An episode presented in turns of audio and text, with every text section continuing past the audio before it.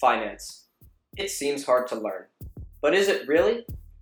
Wall Street likes to overcomplicate everything money related, confusing a lot of people. Join us on this podcast as we help break down the world of money for you to understand from a relatable perspective. This is Finance Simplified. Hey everyone, how's it going? My name is Rohan, and I'm super excited to welcome you to today's episode of Finance Simplified, the official podcast for StreetFins. We have an amazing guest today, Dr. Harold James, who is an economic historian and professor of European Studies, History, and International Affairs at Princeton University. We'll be simplifying a topic that you may have heard quite a bit about lately on the news Britain's exit from the EU, also known as Brexit. So, our guest, in addition to being a professor, used to be a fellow at Cambridge University's prestigious Peterhouse College. He has also won the Helmut Schmidt Prize for Economic History and the Ludwig Erhard Prize for writing about economics. Needless to say, I'm super excited about our upcoming conversation. So let's just get started. Harold, welcome to the podcast. very pleased to be with you, Rohan. All right, so I just want to get started with learning more about your background. How did you get interested in teaching economics and economic history and end up at Princeton? I, I grew up in Cambridge in England, um, and I uh, started to work in Cambridge University as a student uh, in the 1970s, which was a period of extreme economic turbulence with very, very high inflation rates. Uh, so I think there was, there was a natural impetus to be interested in financial and economic history. So it's just kind of that that experience of growing up, right, as you say, in, in a turbulent time in England, economically speaking, um, exactly. that really got you interested. How did you go from Cambridge to Princeton, though? I'm curious to know. Well, I, I taught in Cambridge, and uh, then I, I, thought I would like to see something different, and I, I applied for some jobs in the United States. Uh, they very kindly invited me to come here to Princeton. That's pretty impressive. So I want to get started with Brexit. Now that we have your background, I think as Americans, you know, we don't have as good of an idea of what Brexit's all about. I mean, we hear about it in the news, but not many of us really understand the forces at play here. And as students, as young people, the issue of not understanding Brexit is compounded again because you know, it's not taught at schools. So let's just start with the basics. To understand Brexit, we need to understand what the European Union is and why it formed. So could you explain what those are? The European Union grew out of a previous set of institutions. First of all, the European Economic Community, which started back in the 1950s and 1958, and it it renamed itself and got a more ambitious purpose in the early 1990s with the Maastricht Treaty as the European Union, which implied a kind of move uh, to some kind of political union in the long distance. Britain had wanted to join the predecessor in the early 1960s, but had been rejected. Uh, General de Gaulle, the French president at the time, uh, vetoed Britain's application. And so Britain only joined 10 years later uh, in 1973. But since then, the British relationship with the European institutions has always been slightly uneasy, slightly at a distance.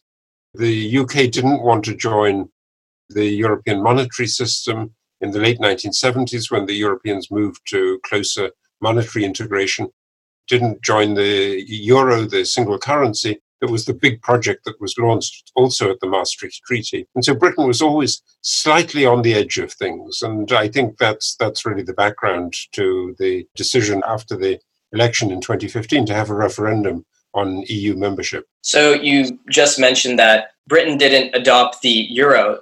Could you talk a little bit about the eurozone and what that is and how it applies to the European Union? So in the Maastricht Treaty in the early 90s, uh, so the the treaty was negotiated in 1992 and then ratified over the next year. The Europeans agreed, all the members of what was now the European Union, agreed to have a single currency as long as the countries were qualified by a set of criteria involving their debt levels, their deficit levels, and their inflation level. The only two countries that got an opt out clause in the Maastricht Treaty were Denmark and the United Kingdom. So the British negotiators at the time also made clear that Britain wasn't going to join the euro. The euro started working in 2009. A few years later, there were the physical notes and coins introduced. And it seemed to be a great success until the late 2000s. And then in 2010, a debt crisis that looked as if it was a contagious crisis broke out. First in Greece, but then it extended to Portugal, to Ireland, to Cyprus, and there was a worry that there would be contagion in other countries. And at that moment, I think the UK was also worried that it would be sucked into some kind of fiscal responsibility for dealing with the euro, and the, the mood towards Europe became more skeptical. So the euro was adopted by many different countries to sort of facilitate within the European Union. The, the member nations decided if we have this one currency, it'll be it'll help with free trade. It'll help with all these different facilitations of transactions that'll help us be a more connected coalition of states, right? That's exactly right. So Britain had the opt-out clause, right? And Indeed. and why why did it have that opt-out clause? What differentiated Britain and Denmark from these other countries in the EU? And does that have ramifications today? I think at that stage, United Kingdom was worried about the loss of its monetary sovereignty. In other words, the loss of the ability to fix interest rates independently. Denmark, I don't think, was worried so much about that. And indeed, uh, the Danish currency has very, very closely tracked the euro since the beginning. And so, in effect, Denmark is a kind of member of the monetary union. But the UK, they, they were always worried that they would have a shock that would be different to the European shock. They wanted to be able to respond to it with independent monetary policy. So it's really all about maintaining their their power over their own economy, really, right? In one of the arguments that's put forward very, very frequently by supporters of Brexit is that Britain has to be in control of its own destiny. It has to have a meaningful sovereignty.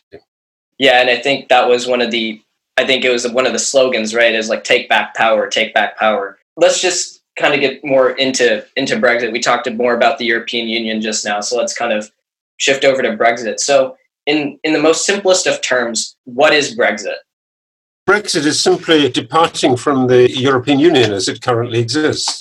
It's not clear what the relationship will be after Brexit. Some countries that are not in the European Union are in something called the European Economic Area, so that's the case with Norway, for instance. And Norway has very close agreements on all kinds of issues, including the mobility of people, but also the mobility of goods. Then there are other countries in um, Eastern Europe, in the formerly communist world. Uh, Ukraine has a kind of trade agreement with the Euro. Turkey has a trade agreement with the European Union. So all kinds of trade agreements are possible, but none of these have been worked out at the moment for the UK. And so the at the moment when we're speaking, this is the beginning of October 2019. The the post European Union future of the UK is still completely in doubt. Yeah, and it just doesn't, from all the reading I've been doing, it just seems like there's so many different possibilities that no one really knows what's going to happen. They're just throwing out ideas. And I'm curious to know actually, has this sort of departure from a union ever been done before? No, it really hasn't. I mean, the only thing that would come close to it, and uh, some people sometimes hold it up as a model, but it's really completely different, is that in the 1970s, Greenland, which was formerly part of Denmark, disconnected from Denmark, and so disconnected also from the European community, the predecessor of the European Union.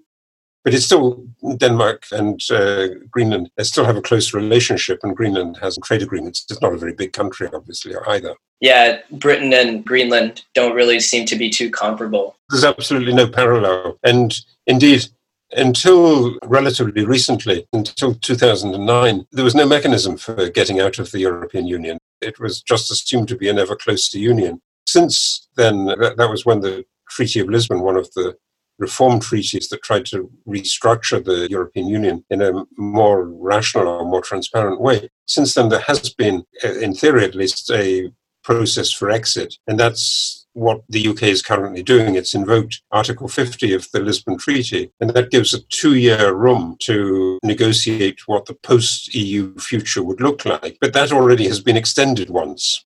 Yeah, and it always seems to be like every time in the news you're seeing it, it's always, you know, extending that deadline. It may indeed be that the result of the turbulence at the moment is that there will be another extension, although the current Prime Minister, and there's considerable doubt as to how long he will actually remain in office, but uh, the current Prime Minister, Boris Johnson, has very firmly stated that he will not ask for a, another extension of the Article 50 negotiation process. You mentioned Boris Johnson. So, could you talk about why was there so much dissatisfaction with this European Union, which is meant to be something that promotes free trade, free movement of people, free movement of goods, all things that are boons to an economy? Why was there so much dissatisfaction with that within Britain itself? And how did that lead to some of these players getting involved, like Boris Johnson, like some of the other Brexit figures? I, th- I, think if you're talking about the free movement of goods, uh, you're right that the view in Britain was overwhelmingly positive. It was positive about the movement of capital because the UK is a major financial centre. Uh, so a lot of European financial business was transacted in the city of London. But the UK, or a significant part of the UK population, didn't like the mobility of people within the European Union. And particularly in 2004, the British government, when um, there was a big extension of the European Union to Eastern Central Europe, the British government, with Ireland and with Sweden, those were the only three countries that didn't impose transitional restrictions on migration.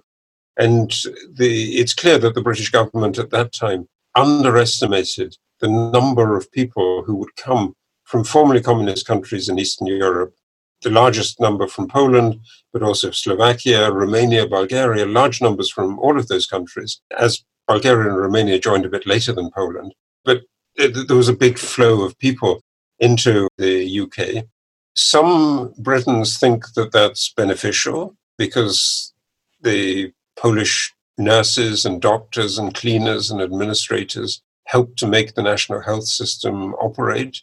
Other people, on the other hand, interpreted it as taking away their jobs or taking away their opportunities for promotion or reducing their wage levels because of the effect of labor competition. And so the migration issue became a central element in the lead up to the 2016 referendum. And although I think some intellectuals, many politicians, argued about the sovereignty issue and about taking back control, for most voters, the question was about migration. And the answer that they gave was a very narrow vote that they wanted to leave the EU because they thought that the EU had flooded Britain with too many people. So, if you like, uh, we're obviously talking in the United States, there are very, very strong parallels uh, to the anti immigration elements of Donald Trump's electoral campaign in 2016. And indeed, Donald Trump, I think, got a lot of momentum out of the fact that the British had already gone for Brexit in the summer of 2016.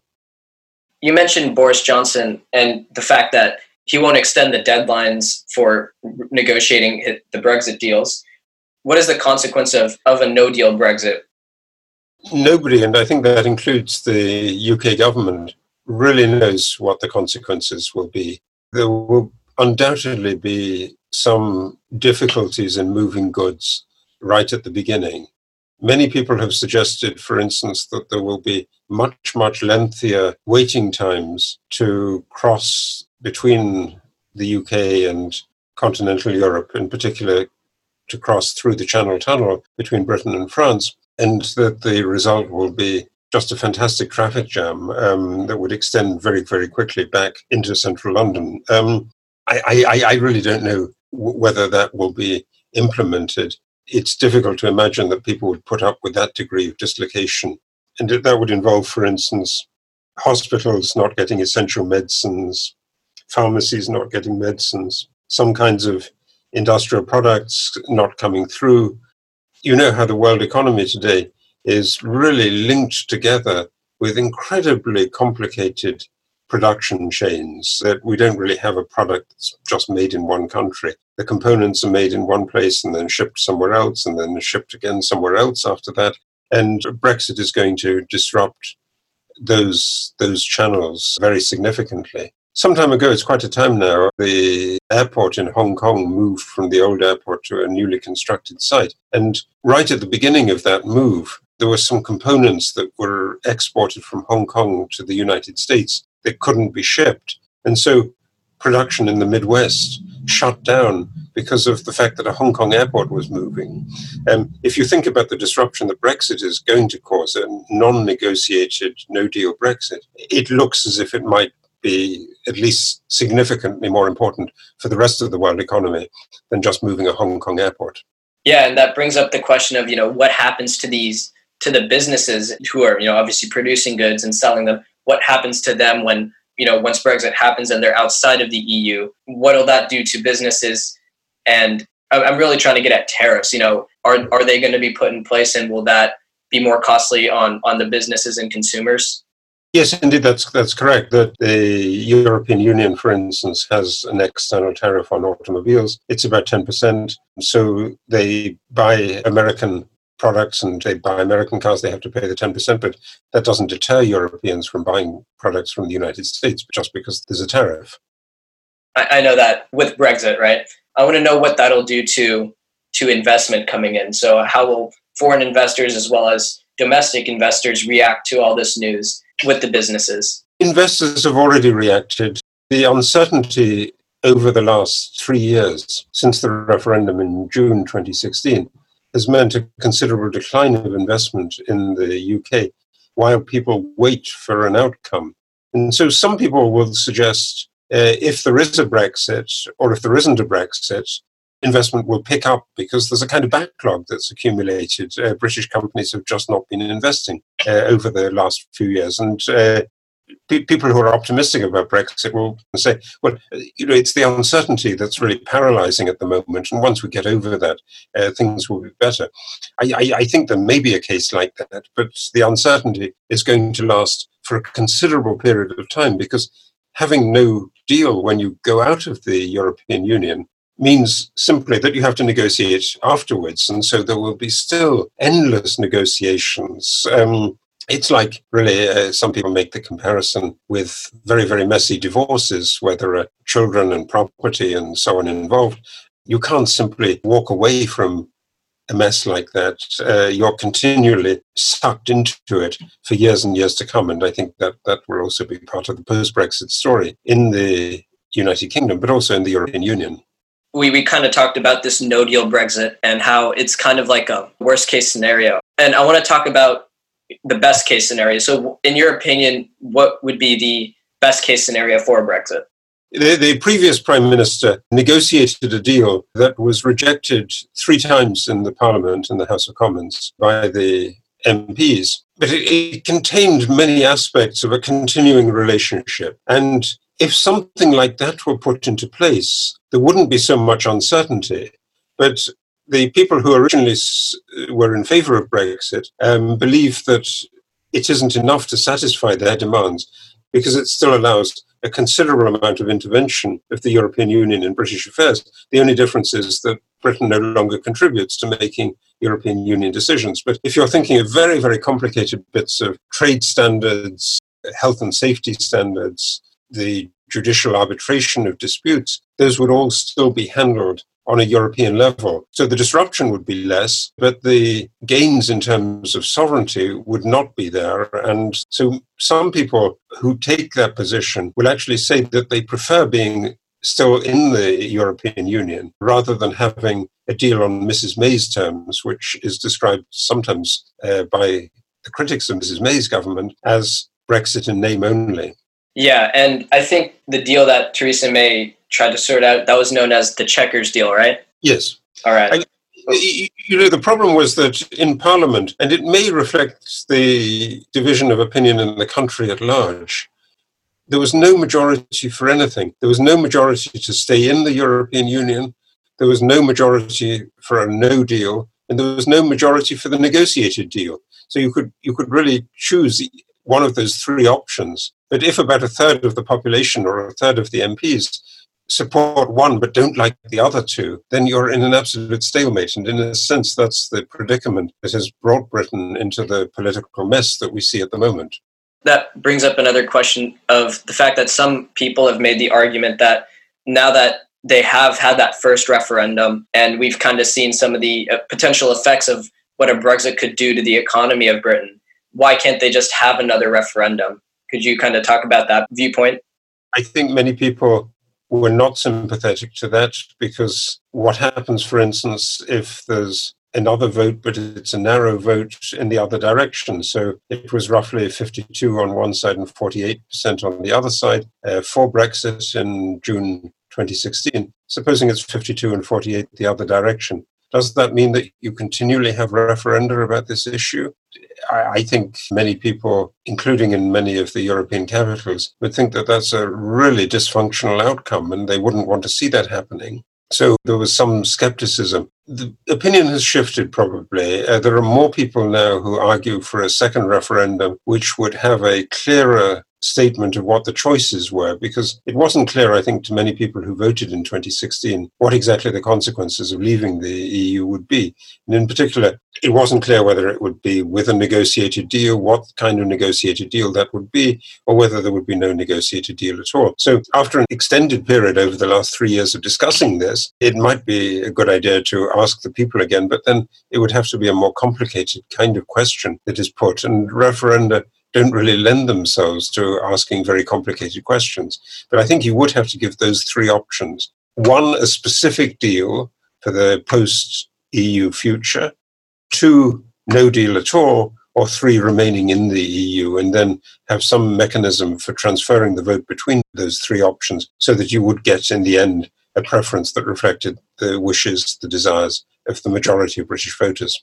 Yeah, and I think one of the arguments against having a second referendum made by some citizens of Britain is that you know it's it's about democracy this time. It's really about it's the will of the people, and they voted in 2016 to have Britain exit, even though it might not have been as educated of a decision as it should probably have been. Right, but but you know you might say you know, in the 1970s, there had also been a referendum. The membership of the European community, the predecessor of the European Union, was negotiated by a conservative government. The Labour Party that came in afterwards was divided about Europe. Some people were in favour, some were against. And Labour had a referendum which was producing then a really massive vote in favour of membership of the European Union. And that seemed to settle uh, the European community. That seemed to settle the issue for the time being, at least. The problem is partly, I mean, there are a number of problems with the referenda that the 2016 referendum was really very, very badly thought out because there was no discussion of what happens if there's a narrow majority.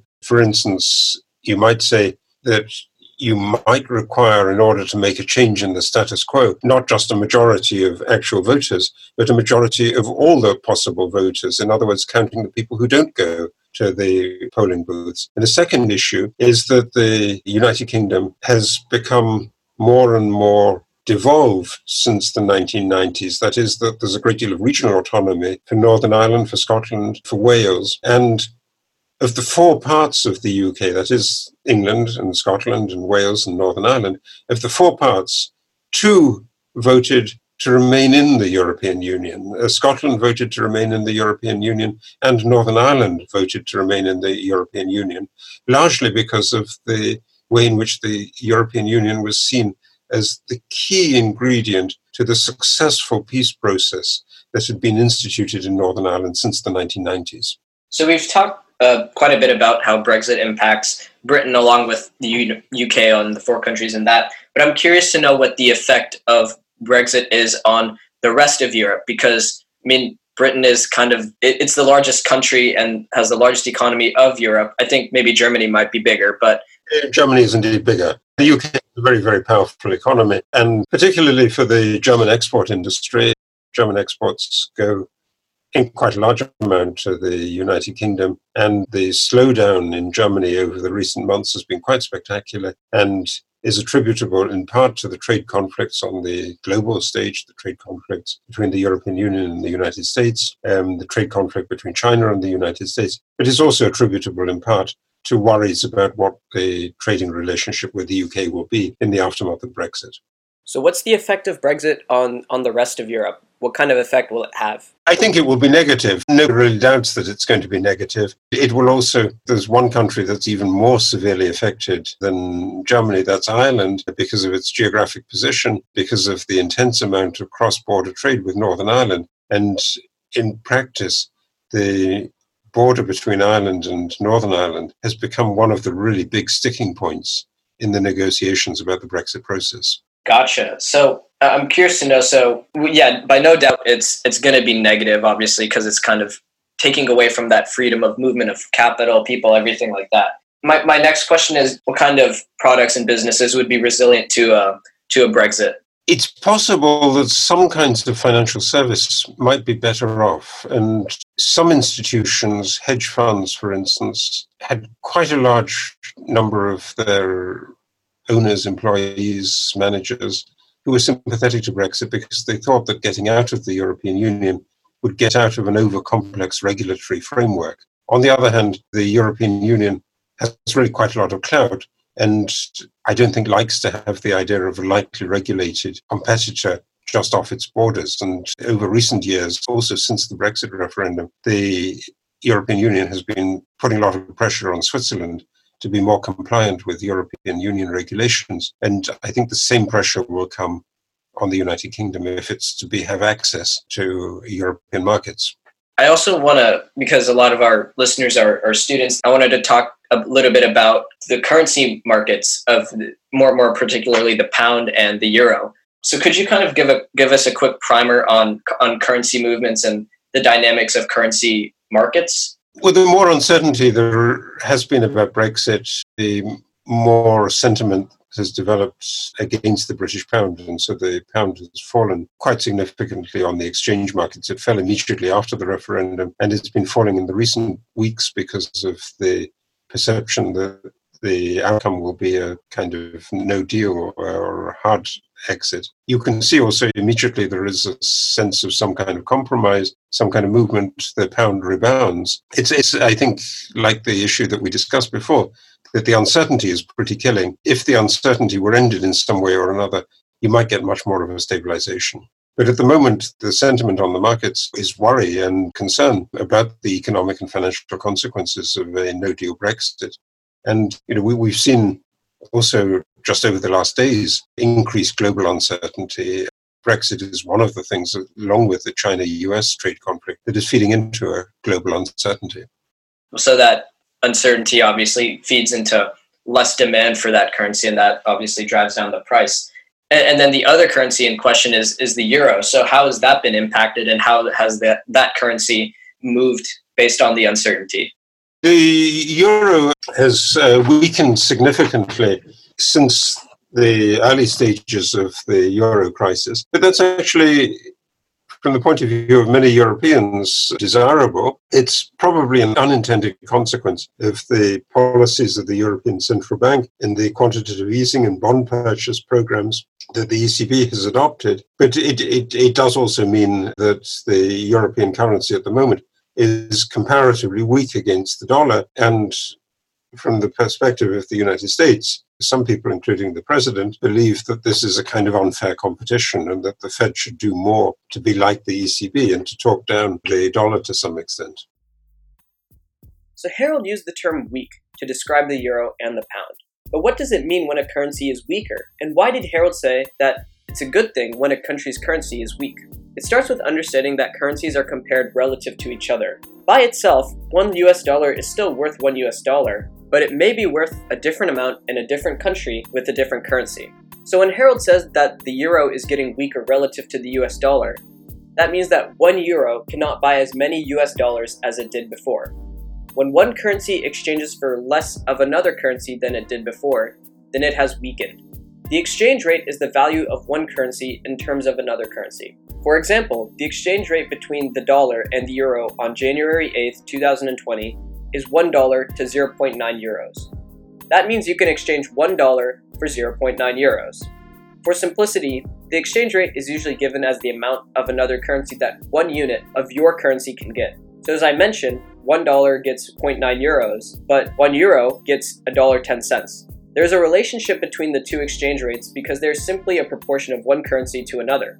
To find the exchange rate of currency A to currency B, you just see how much of currency B that one unit of currency A can get you. And to find currency B to currency A's exchange rate, find out how much of currency A you can get with one unit of currency B. It's as simple as that. Perhaps it might have been the case that 1 euro could be exchanged for $2, but now, due to the uncertainty and poor economic situations in countries using the euro, Perhaps the euro has weakened so that instead of exchanging for $2, 1 euro can only be exchanged for $1. 1 euro can only buy half as many US dollars as it could have before. But if the euro weakens to the dollar, that means the dollar strengthens relative to the euro, meaning the dollar can buy more euros than in the past. In the example we just used, if 1 euro used to exchange for $2, then proportionally, $1 could exchange for half a euro. But when the euro weakens, so that 1 euro exchanges with $1, then again, proportionally, the dollar now strengthens to exchange for 1 euro rather than half a euro. That's actually good news for the economies using the euro and bad news for the economies using the US dollar. Why? Well, if you think about it, when the dollar strengthens from being worth half a euro to being worth 1 euro, the euro has essentially become cheaper to convert to. Previously cost $2 to get 1 euro, whereas now it just costs $1.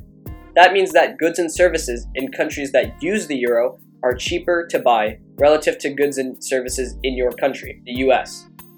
Now, instead of buying goods and services in the US, where the US dollar is used, more people with US dollars, which strengthened relative to the euro, could convert their dollars to euros and buy the cheaper goods and services in those countries using the euro. The buying of those goods and services leads to more imports from the euro economies to the US, which by definition means that the euro economies have exported more to the US and brought more money into their economies, therefore boosting it. In summary, a weaker currency means a cheaper currency, and people like to buy cheaper things, which causes them to convert their currency into the cheaper currency and buy the cheaper goods and services, and stimulate the cheaper currency's economy and the consumers and producers in it. That's why a weaker currency is often considered good for the economy of that nation.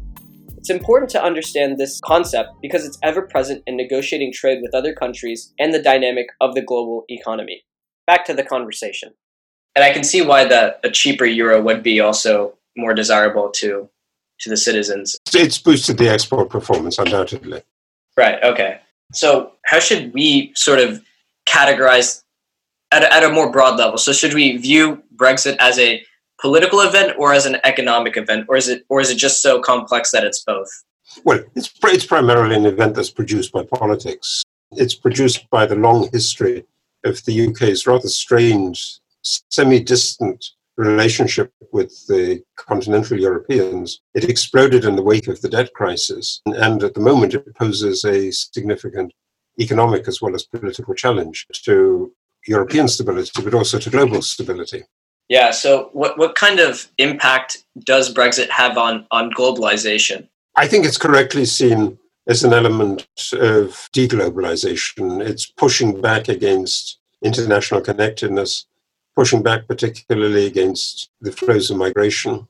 Some of the advocates of Brexit, particularly in the more economically liberal bits of the Conservative Party, think that they might get a more global, more open Britain as a result of going for Brexit. But in my view, that's actually economically and politically illiterate because you can't really globally integrate with countries a long, long distance away. There's a, an enormous literature that tells you that trade is linked to geography and to proximity. And so your closest trading relationship is inevitably going to be with countries that are close to you. And it's unrealistic, I think, to think that China or India will be able to replace Europe as the uh, markets for British goods. Right. And you talked about different trading partners, and the US is obviously probably the one of the bigger ones. What kind of role does can the U.S. have on Brexit?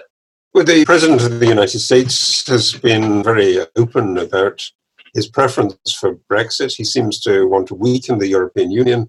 He doesn't like the kind of non-national character of the European Union. The motivation may be quite complex. Other countries um, don't like the European Union.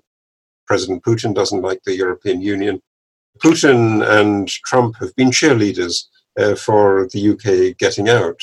I think that fact in itself might suggest that there are reasons why getting out is not such a good idea for the people of the United Kingdom. The president has quite has had quite a bit yeah. of a. And he says, you know, there will be a great trade deal, but it's it's unclear what that would be. Anyway, if there's a trade deal, it has to be passed by Congress. Congress has made it very, very clear that if something happens that endangers the peace process in Northern Ireland, it wouldn't find much sympathy in the United States or in the Congress. There are many Irish people, after all, in the United States who feel strongly about uh, the, the fortunes of Ireland. And uh, if Brexit is going to be really harmful to Ireland, which I think is, is, is a very likely effect, then the sympathy for this kind of trade deal is, is, is going to evaporate very quickly. Would you say it's correct to categorize that the politicians who are arguing for Brexit are using the argument that it's it's democratic, it's kind of what the people want, versus the people against Brexit who are saying it's going to be an economic catastrophe due to uncertainty and the actual potential ramifications. Would you say that's a, a good summary of what both sides are arguing? It is a kind of summary. Uh, you know, people are going to spin it in different ways.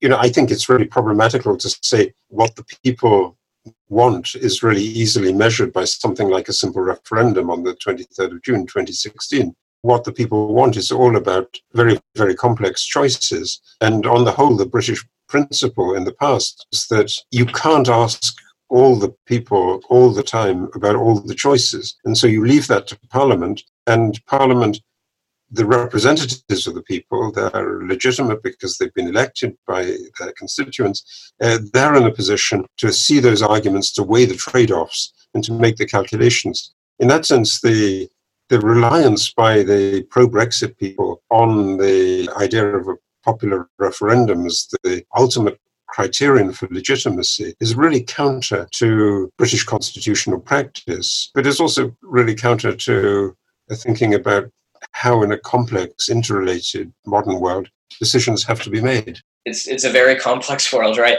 that's why we leave things to, to, to Congress or to Parliament.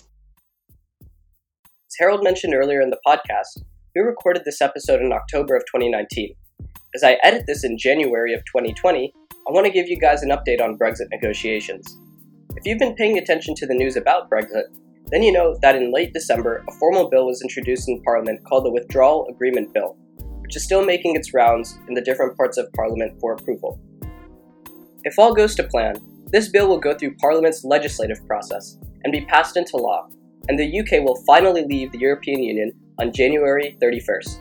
Immediately the next day, February 1st, the post EU transition period begins, and Britain will begin negotiating trade with different countries and will have 11 months to figure out trade deals with all those different countries. Boris Johnson has said that he doesn't want to extend the post EU transition period beyond December 2020. But there is uncertainty as to whether or not he can achieve his goal of figuring out all the trade deals he needs to make before then. By November 26, 2020, to be exact, is when the European Union needs a trade deal negotiated if it's to be implemented in the beginning of 2021. That's the update on Brexit as of mid January 2020. Back to the conversation. Right. And as we're nearing the end of our discussion, I, I want to f- finish off with three questions, and I'll ask the first one now. So, as a professor, you talk to students on a daily basis. What mistakes and misconceptions do you see them having as it relates to economics and economic history? What are those like mistakes and misconceptions that students walking into your class have? They come with with all kinds of different ideas, uh, naturally, inevitably.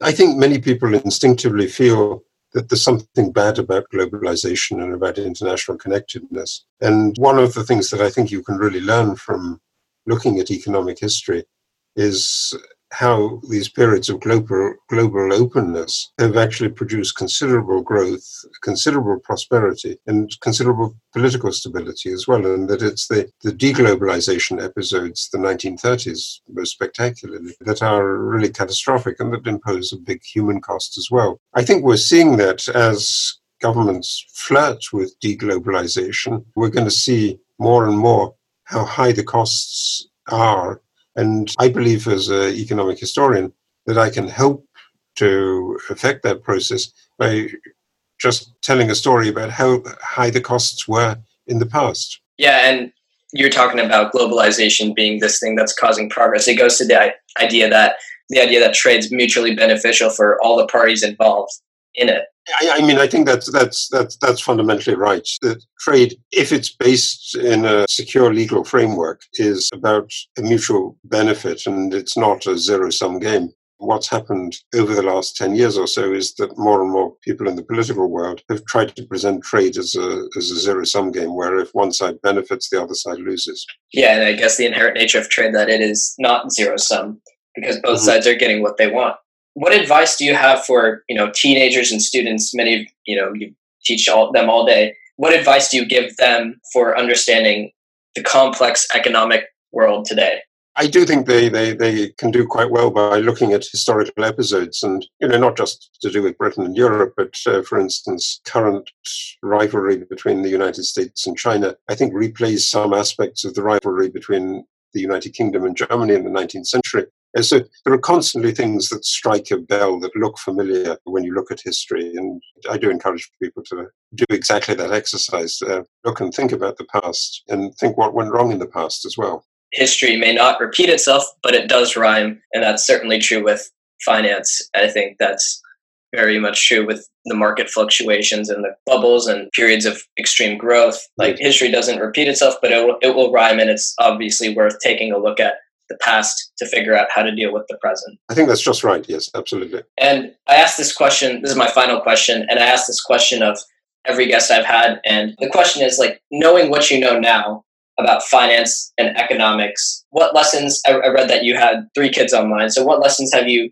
taught your kids about the world of money? Well, I think the the best thing that they can do is to invest in their own human capital. In other words, to work and to think and to be around creative people. And that's a way to enjoy yourself, but it's also the way of building a better and more stable society. I couldn't agree more with that, Dr. James. Thank you so much for being on. I really enjoyed this conversation and I look forward to talking to you in the future. Thank you so much. It's been a pleasure talking with you, Rohan. Hey guys, I want to thank you so much for listening to this episode of the podcast. It truly means the world to us. Please give us your thoughts and feedback on today's episode, what you liked, disliked, and what we could do better. Once again, thanks to Dr. Harold James for the amazing breakdown today. I hope you understand the complexities of Brexit in a more simplified way. Once again, we are really happy that you're taking the initiative to learn finance and to better your future. If you'd like to get in touch with us, please email streetfins at gmail.com. And if you haven't already, we highly encourage you to check out streetfins.com for articles, videos, and other content and to subscribe to our newsletter. Join the Streetfins community and follow us on social media, links in the description, and share us with your friends so that they can learn about finance too. We'll talk to you next time on Finance Simplified.